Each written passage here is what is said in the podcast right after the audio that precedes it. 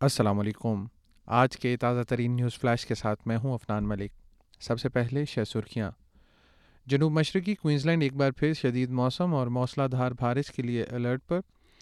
انسانی امداد کی ایک معروف تنظیم کا کہنا ہے کہ آسٹریلیا کا U N W R A کی فنڈنگ میں کٹوتی کا فیصلہ لاکھوں افراد کے لیے موت کی سزا ہے۔ اور کھیل کی خبروں میں اولمپکس ڈوپنگ سکینڈل کے دو سال بعد روس نے فگر سکینڈنگ کا گولڈ میڈل واپس لے لیا ہے۔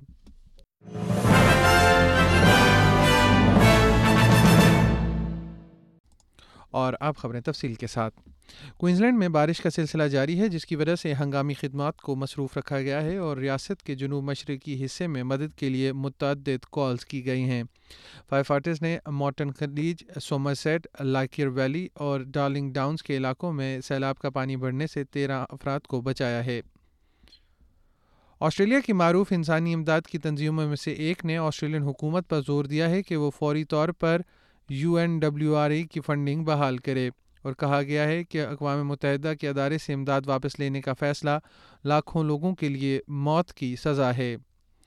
ایکشن ایڈ آسٹریلیا کی ایگزیکٹو ڈائریکٹر مشیل ہیگلن کا خیال ہے کہ فلسطینی پناہ گزینوں کے لیے اقوام متحدہ کے ادارے نے اسرائیل کی جانب سے سات اکتوبر کو حماس کے حملوں میں مدد کرنے کے الزامات کو دور کرنے کے لیے مناسب اقدامات کیے ہیں۔ اردن میں ایران کے حمایت یافتہ ایک گروپ کی جانب سے تین امریکی فوجیوں کی ہلاکت اور درجنوں کے زخمی ہونے کے بعد امریکی حکومت نے کہا ہے کہ وہ ایران کے ساتھ جنگ نہیں چاہتی۔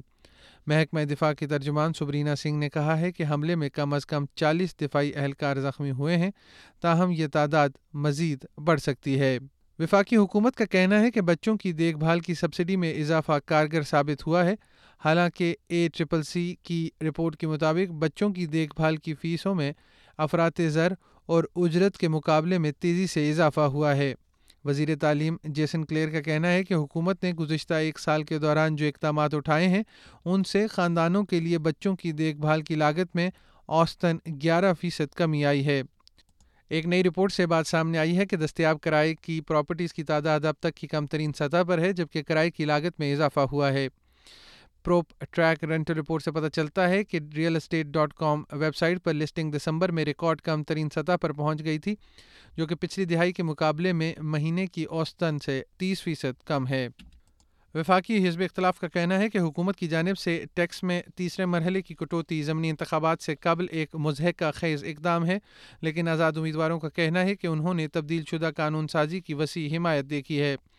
آزاد رکن زوئی ڈینیل کا کہنا ہے کہ ٹیکس کی شرحوں کی درجہ بندی کرنے سے آسٹریلیا کو طویل مدتی مدد مل سکتی ہے، جس سے انکم ٹیکس اور قدرتی وسائل سے حاصل ہونے والی آمدنی پر زیادہ انحصار کو کم کرنے میں مدد مل سکتی ہے۔ اور کھیل کی خبروں میں روسی فٹ بالر کاملا والیو کو دو ہزار بائیس اولمپکس کے لیے نااہل قرار دے دیا گیا ہے۔ کھیلوں کی سال صدارت سی اے ایس کے فیصلے سے روس فگر اسکیٹنگ کے ٹیم ایونٹ میں سونے کا تمغہ اب واپس لے لیا جائے گا۔